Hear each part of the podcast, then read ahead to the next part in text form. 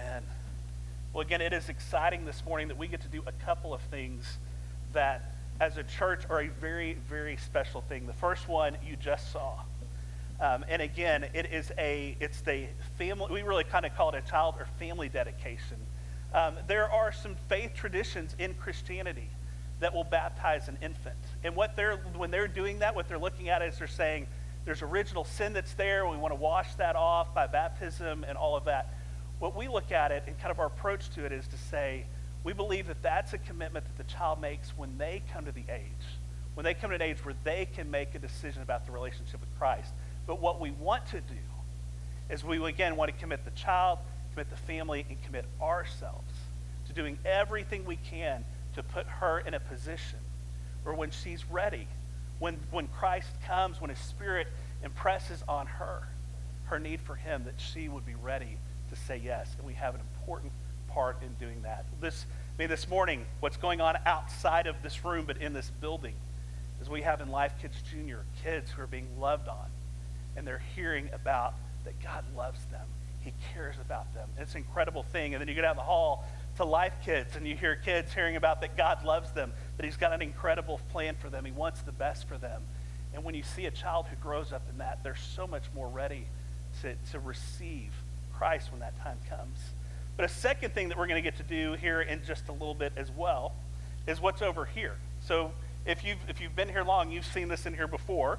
Uh, but this is water baptism we're going to get to do in a little bit later this, in the service. And the Greek word that we translate or that transliterates to baptism, it means to wash, to plunge, to drown, to immerse, or to sink.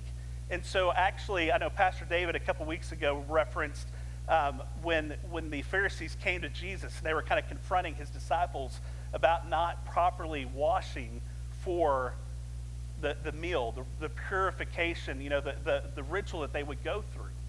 They were actually saying your, bapt- your, your, your followers didn't baptize properly. Now, it wasn't them saying they weren't like immersed in the water properly, but it was that same word meaning the washing, the cleaning, the, the, the, the purification aspect of that that comes with it. And so that's really kind of the word that comes from it. And it points back to the Jewish tradition of ritual purification. And that was a huge thing. And so for instance, if you're walking along one day, and I, I, I don't know how you accidentally kind of stumble into this, but it, but it could happen. You're walking along one day, and all of a sudden you come across a corpse. Well, you would be considered defiled. And so you couldn't go into the temple and participate in worship and everything with everyone else until you had gone through the, the ritual of purification to clean you, to make you cleansed again, to be able to worship with the body of with the with the body then or the Israelites. And so following the Babylonian captivity, this became kind of, baptism started to become this uh, initiation rite into the faith. So you didn't see it as much before then. You'd see it from time to time. But after the Babylonian captivity, it was kind of one of the ways that you identified yourself as a Jew, as, as being a part of Judaism. Now, guys, there was another thing that you would typically do to be to become part of Judaism, and we're not going to go there today because that's unpleasant for all of us that know what that is. Um, so we'll just kind of fast forward past that.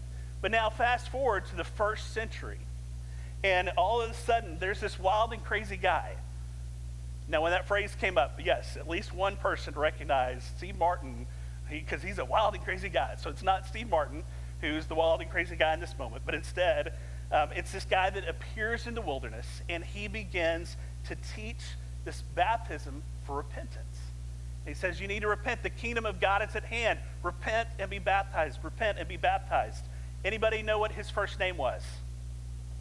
John. Anybody know what his last name was? Trick question. Not really the Baptist. That's more of a description. It might have been like Ben Zechariah, because son of Zechariah, but really we don't necessarily know what his last name was other than that. But I, that's what I figured. So thank you for participating and giving us that laugh. We're going to pick up, though, in Mark chapter 1, starting in verse 4. And so John the Baptist appeared in the wilderness, preaching a baptism of repentance for the forgiveness of sins. The whole Judean countryside and all the people of Jerusalem went out to him. Confessing their sins, they were baptized by him in the Jordan River. Okay, we're not doing river today, so that's a good thing. Because uh, I've heard it's kind of a messy place. But they were baptized by him in the Jordan River. John wore clothing made of camel's hair with a leather belt around his waist. He, he ate locusts and wild honey. And this was his message After me comes the one more powerful than I, the straps of whose sandals I am not worthy to stoop down and untie. That's, that's pretty big language to go. You know, his dirty sandals, because he's walking around and they're getting dirty, like, I'm not even worthy to untie his sandals. But I baptize you with water, but he will baptize you with the Holy Spirit. Now I switch over to Matthew 3. I love kind of how it, it relates the second part of this of the story here. Starting in verse 13, then Jesus came from Galilee to the Jordan to be baptized by John. But John tried to deter him. it's like, you're the guy that I can't even untie your shoes. Um, he's like, I need to be baptized by you, and do you come to me? Jesus replied, Let it be so now. It is proper for us to do this to fulfill all righteousness. Then John consented. As soon as Jesus was baptized, he went up out of the water. At that moment, heaven was open, and he saw the Spirit of God descending like a dove and alighting on him. And a voice from heaven said, This is my Son, whom I love, with whom I am well pleased. So here's Jesus, and he's perfect. So again, John is just saying, Repent and be baptized. Like this is, you know, repentance and baptism to show that you're repenting of something. And then here Jesus comes, he's like, You don't really need to be baptized for repentance. Like you haven't done anything wrong. But what is Jesus doing in this moment? Well, one, he is showing his willingness to completely identify with us in our human condition. Because we did need to repent, we did need to be made right. And Jesus is coming to make that possible. He's like, but I want to fully identify with you, humanity. So he does it. And the second part is it was part of his father's plan, and he wanted to be obedient to his father. And so this is the initiation we see right after this that Jesus goes out in the wilderness and begins his ministry. This is the initiation of Jesus' ministry. And at the end of his ministry, Jesus commissions his followers by saying this in Matthew 28 that Jesus came to them and said, All authority in heaven and on earth has been given to me. Therefore, go and make disciples of all nations. And then what's about to come is the how you do that. The way you go and make disciples of all nations is by baptizing them in the name of the Father, and of the Son, and of the Holy Spirit, and teaching them to obey everything I've commanded you. And surely I am with you always to the very end of the age. So for us, baptism is an act of obedience. It's part of becoming a disciple. Again, the way that you become a disciple you're baptized in the name of the Father, the Son, and the Holy Spirit, and then you obey the commands that Christ has given. It's an initiation. But what's an initiation into? It's an initiation into the faith. But even more specifically than that, and kind of where it ties in today in, in great way, is that it's an initiation into the church. So this morning I want to talk a little bit, like kind of segue into the church. And there's Big C Church, which is like the church everywhere the whole church, the universal, universal church around the world.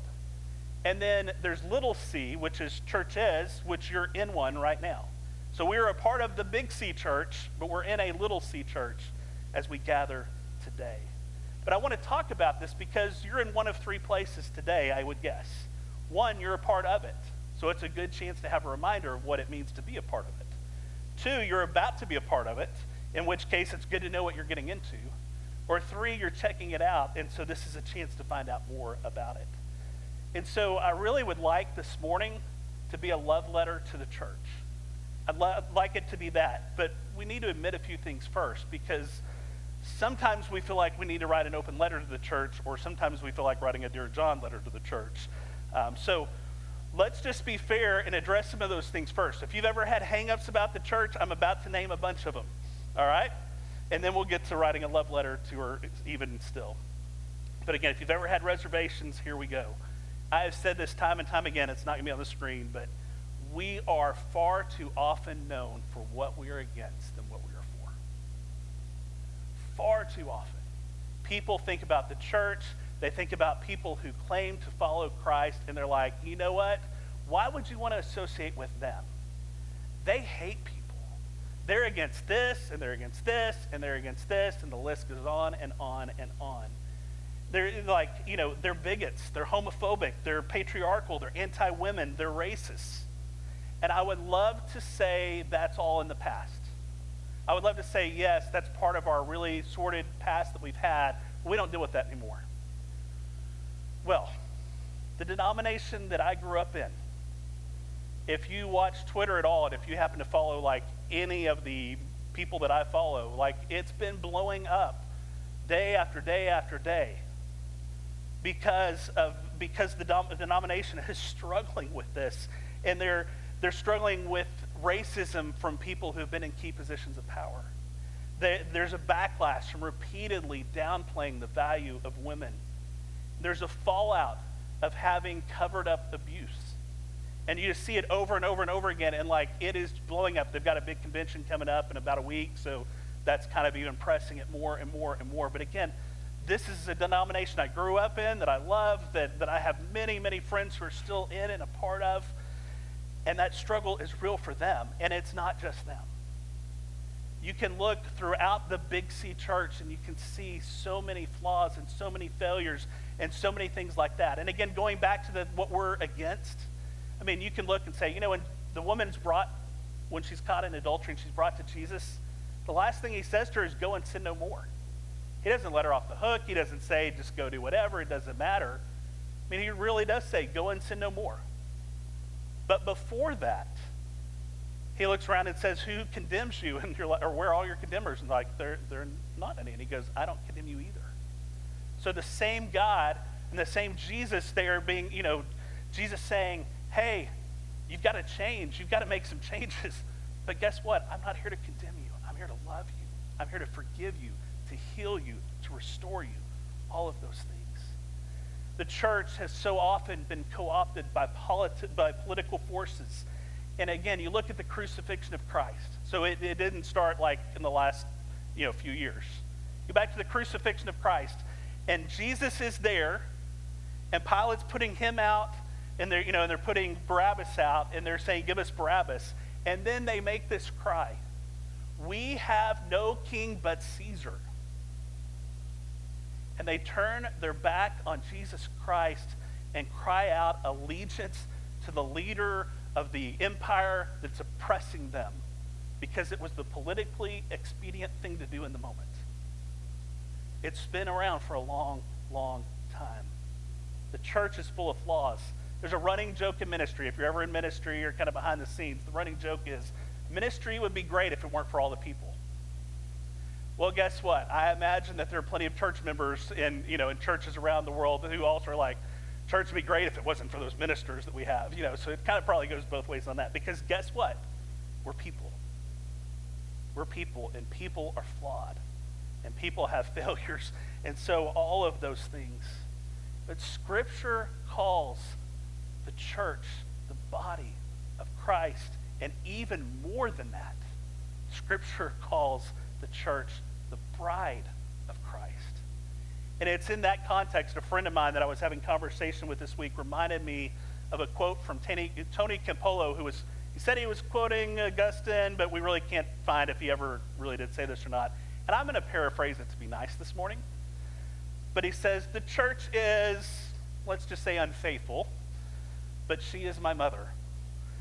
And so in that, in, you know, and it's kind of this appeal to Hosea. In the book of Hosea, God goes to Hosea and says, What I want you to do is to go and marry this woman who's going to be unfaithful.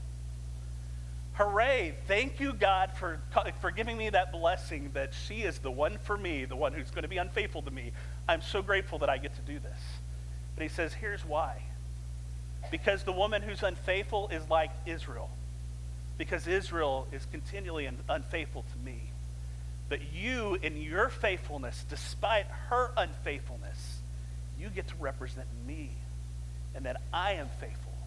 Now, I don't want us to always just automatically jump in and say anything that's said about Israel gets to apply to the church or, or America or anything there and, and all of this, but I think right here it is a perfect example that he looks at the church and says, You're unfaithful plenty of times.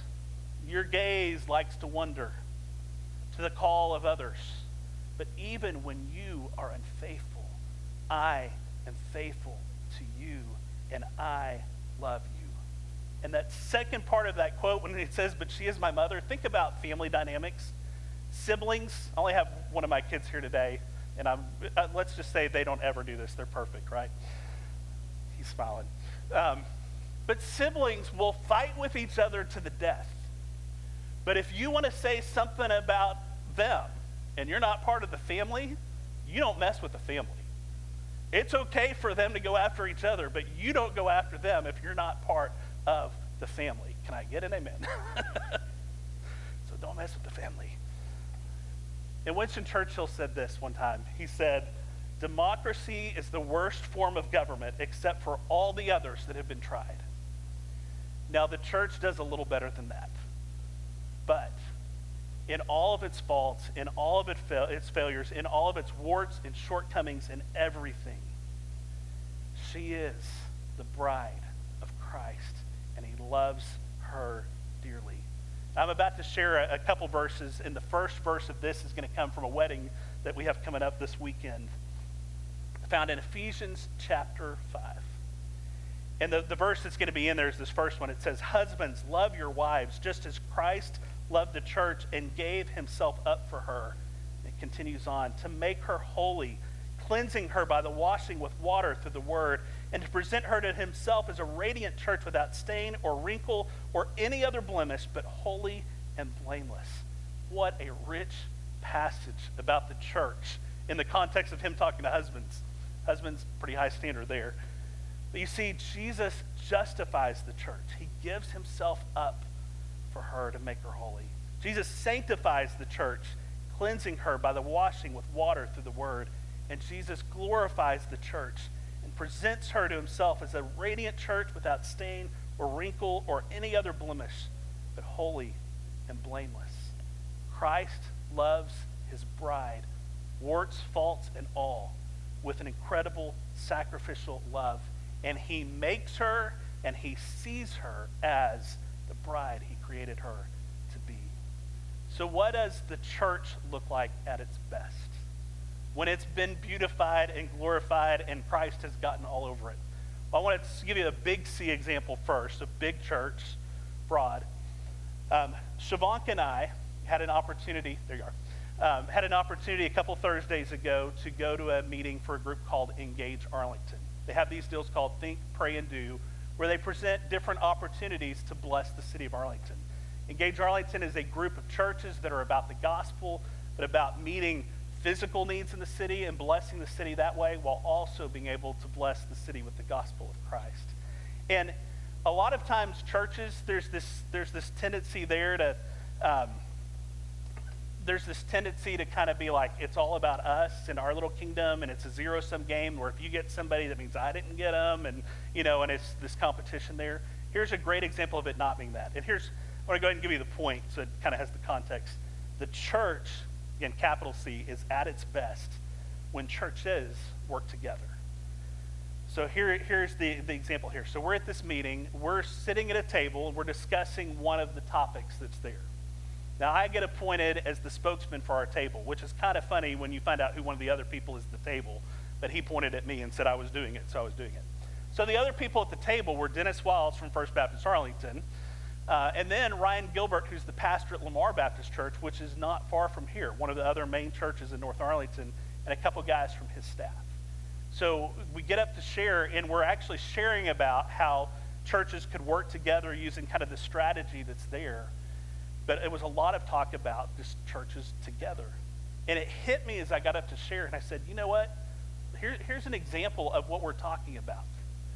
First Baptist Arlington years ago gave the property to the people who started Lamar Baptist Church.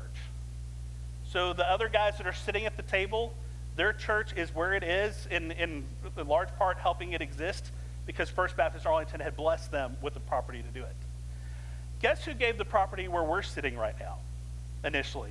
First Baptist Arlington. So everybody sitting at this table had been blessed by this church who said, hey, we want to be about starting churches and blessing churches in the community to reach people for Christ. So here, y'all go and do.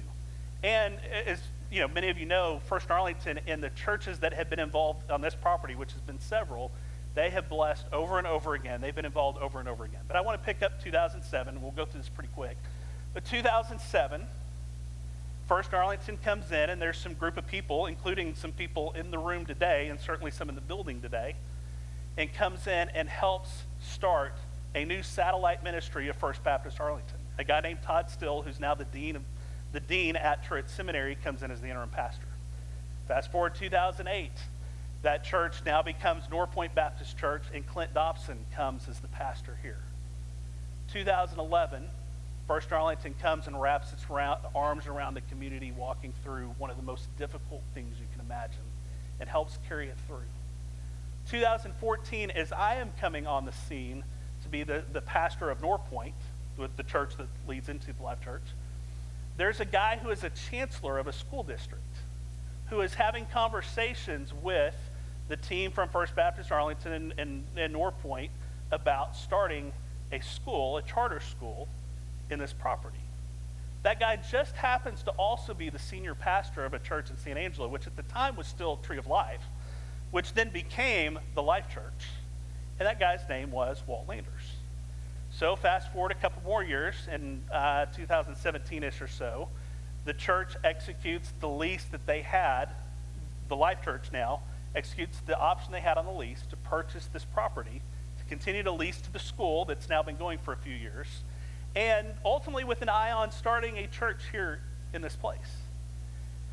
2018, a couple of staff guys are together and we're having a conversation. We see that day coming, that latter part of that.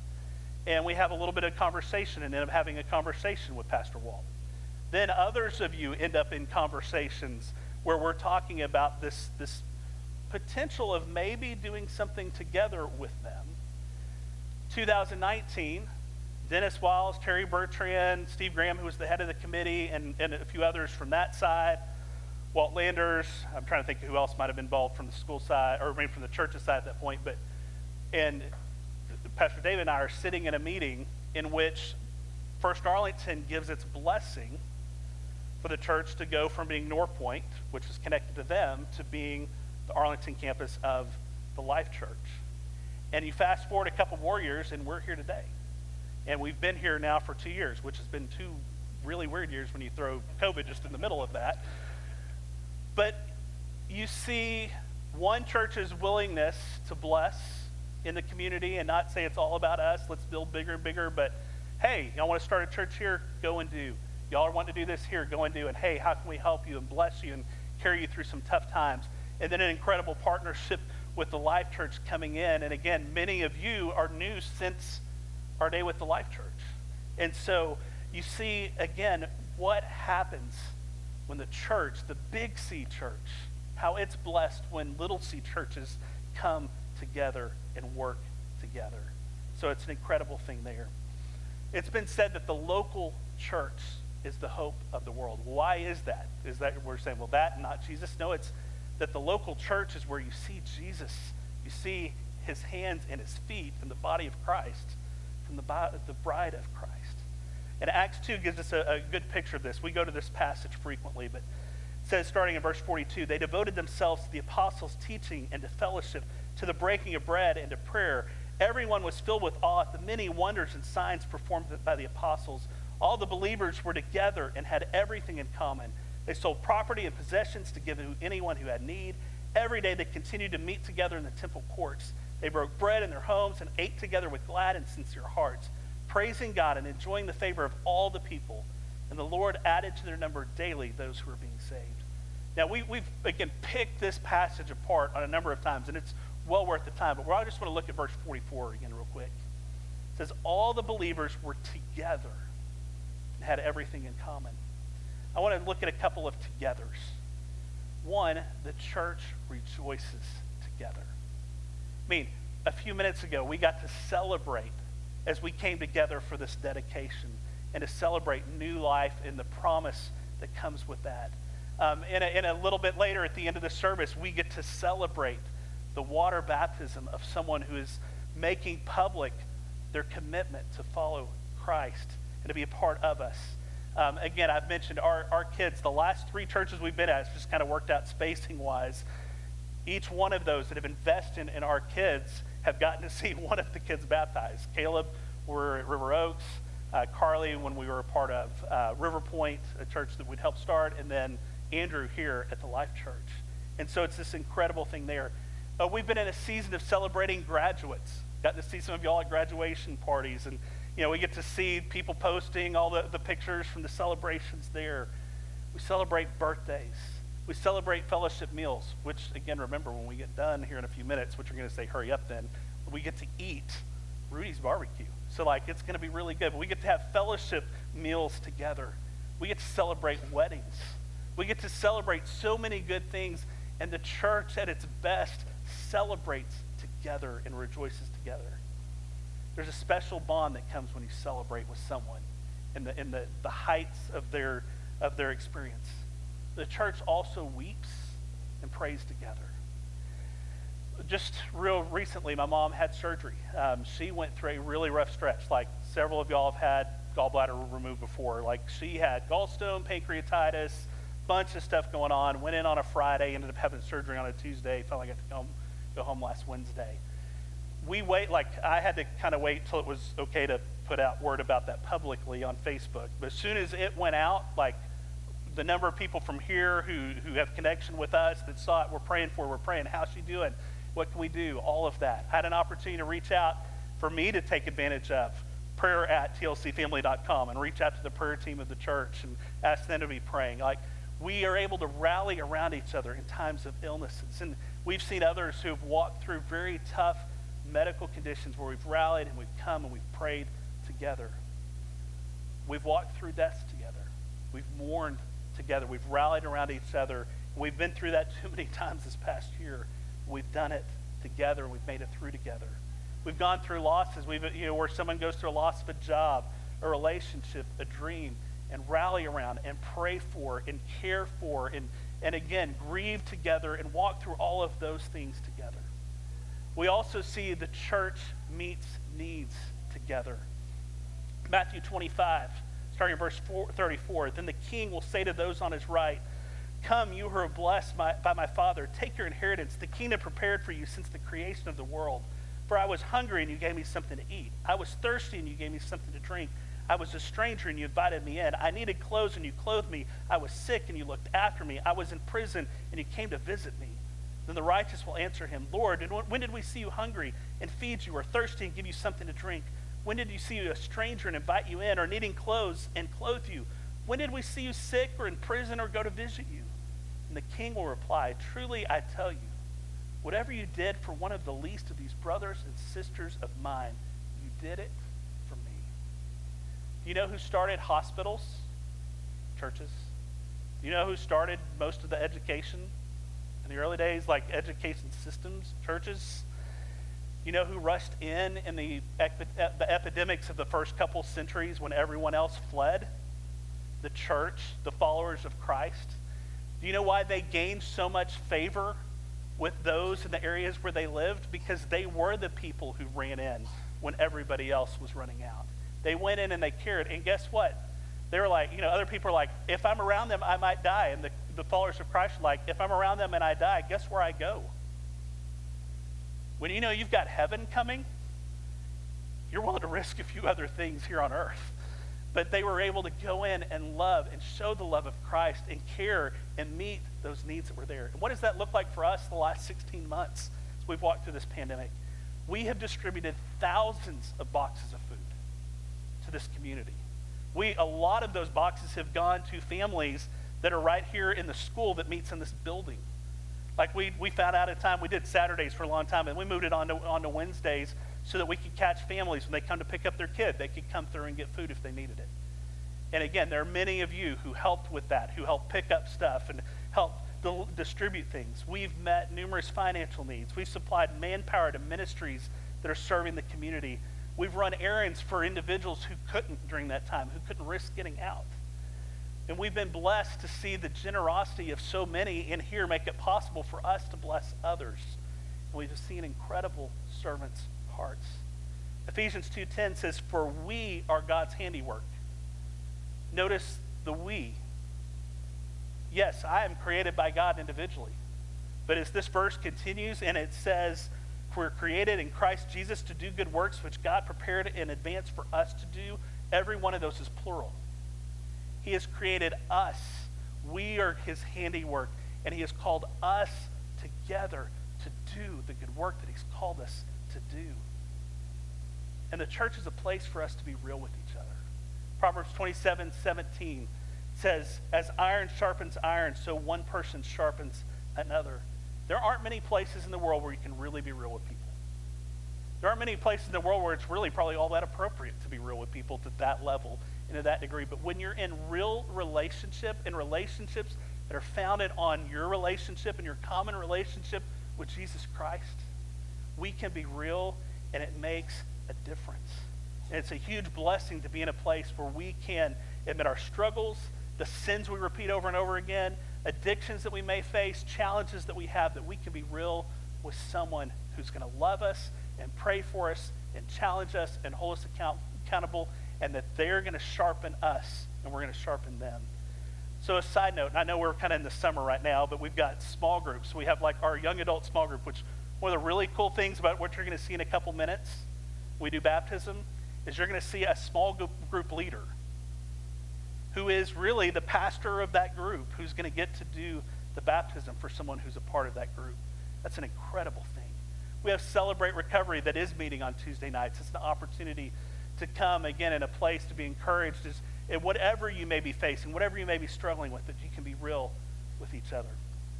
And moving on, the church shares the gospel, the good news together. 2 Corinthians 5 All this is from God, who through Christ reconciled us to himself and gave us the ministry of reconciliation. That is, in Christ, God was reconciling the world to himself, not counting their trespasses against them, and entrusting to us the message of reconciliation. Therefore, we are ambassadors for Christ, God making his appeal through us. We implore you on behalf of Christ, be reconciled to God. We have the good news and we get to share it together. And guess what? Sometimes it's easier to share the good news when you got somebody else doing it with you. Because sometimes it's intimidating. Sometimes you're like, I don't know what all to say. Well, guess what? You know, hey, grab somebody who, who can and bring them with you, and, and y'all get to go do it together. It's an incredible thing. the list could go on and on and on of what the church is and can be. First, First Kings 19, you see Elijah who is at a point of despair, and he's like, God, I wish I was dead. And again, right before that, he outraces a chariot after calling down fire from heaven and all this. And Jezebel says, I want him dead. And he's like, oh no, I can't do it because, again, he was exhausted. He thought I was on his own. And one of the things God says that encourages him greatly is there are 7,000 others who remain faithful. The church can encourage you that you're not alone, that you're not the only one on this journey, that you have others who love you, who care for you, who are in this with you. The church isn't perfect, but I'm glad I'm part of her. And let me say this if you're not sure about all this Jesus stuff, let me just invite you to come belong. You can do that. You can come belong before you believe. You come in and be, be a part, and you can be loved, and you can see Christ's love demonstrated through the people that are here. Because here's the thing you were created in the image of God. You have incredible dignity and value and worth and to be welcomed warmly. And, and just to let you in on a little secret, I believe if you come to a point where you belong, there's a good chance you're going to end up believing. Rachel Held, Held Evans once said this. She said, This is the church. Here she is, lovely, irregular, sometimes sick, and sometimes well. This is the body like no other that God has shaped and placed in the world. Jesus lives here. This is his soul's address. There is a lot to be thankful for, all things considered. She has taken a beating, the church. Every day she meets the gates of hell and she prevails. Every day she serves, stumbles, injures, and repairs. That she has healed is an underrated miracle. That she gives birth is beyond reckoning. Maybe it's time to make peace with her. Maybe it's time to embrace her, flawed as she is. so I want to end with a love letter to the church, Big C Church. But there's some snippets for this little C Church Dear church, sometimes I'm frustrated by you. Sometimes you let me down. Sometimes you're unfaithful. You turn away from your groom and answer the call of another. Sometimes you have hated and devalued those Jesus loves. Sometimes you've turned a blind eye while those who claim the name of Christ have hurt others. You're not perfect. You can't be because I'm part of you. But often you are amazing. You fertilized the soil in which my childhood faith grew, and you challenged that faith to mature. You affirmed my call and refined my gifts. You celebrated when I married my wife, when my kids were born, when they came to faith in Christ, and when they were baptized. You have cheered me on. You prayed with me when I faced big decisions and when loved ones were sick. You wept with me when I experienced loss. Together, we have seen lives changed. Mine has been one. Together, we have seen miracles done. Together, we have seen needs met. Together, we have seen healing of bodies, minds, souls, and relationships. Together, we have seen the lost come home, and we still do. Together, we are the body and the bride of Christ. And while we are imperfect, he loves us dearly and has given his life for us. He has cleansed us and he presents us to himself as radiant, without stain or wrinkle or any other blemish, but holy and blameless. Church, thank you for loving me, and I love you. Let's pray.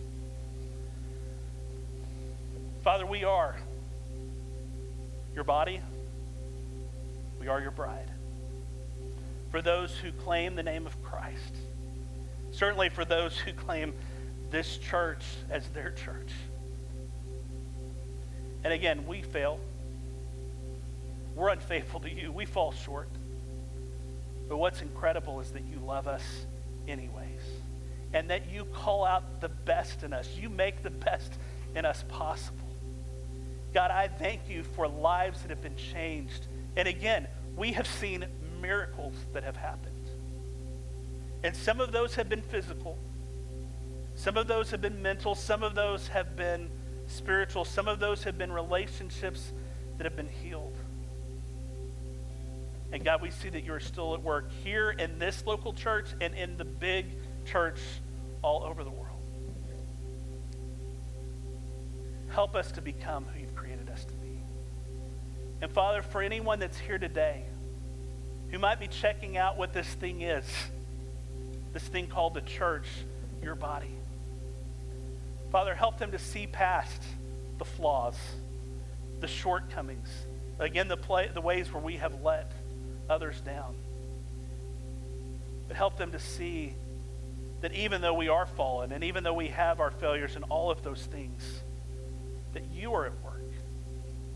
Help them to see you. Help them to feel your love, to experience you. And again, to feel a welcome and a drawing to you. Father, stir in their hearts. Stir in all of our hearts. God, draw us to you. It's in Jesus' name we pray. Amen. Just a moment, our, we're going to have a couple people who are going to be at the front um, who are available to pray. If you have something that you just want to pray with somebody about, maybe you're kind of processing what we talked about this morning or anything, love to have you pray with them. Um, our worship team is going to lead us in a song in a moment. And then immediately after that, we're going to have opportunity to celebrate baptism. This public profession of a personal decision to walk with Jesus Christ, but also to become a part of his body and part of his bride. That's going to be an awesome thing. So, whatever God may be leading you to do, I'd encourage you um, to feel that freedom as we stand together.